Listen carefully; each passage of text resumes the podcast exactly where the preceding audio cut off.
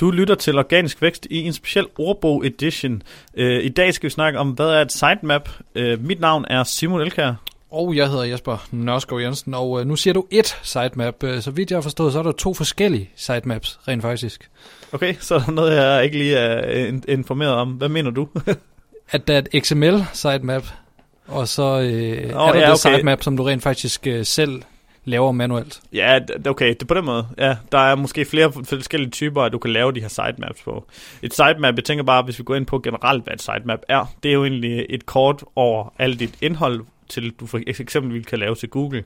Du kan lave et XML sitemap og uploade det til øh, Google Search Console, men et helt almindeligt sitemap, som vi faktisk også bruger en gang imellem, det er bare en, øh, en, linje, en, en, en, en, en tekstfil med øh, linjeskift, hvor der, hvor der kommer URL, linjeskift URL, linjeskift URL, og det kan du så fortælle Google, her er alle mine webadresser, og på den måde kan du egentlig øh, med højere sandsynlighed i Googles øjne, i hvert fald sørge for, at dit side bliver indekseret. Anbefaler vi at lave et sitemap? Mm, ja, det kommer lidt an på, det gør jeg, vi gør det selv, mm. øh, og ja, man, hvis man har muligheden for at gøre det, så kan man lige så godt gøre det. Men vi plejer også lidt at sige, at Google skal nok finde det, de skal finde.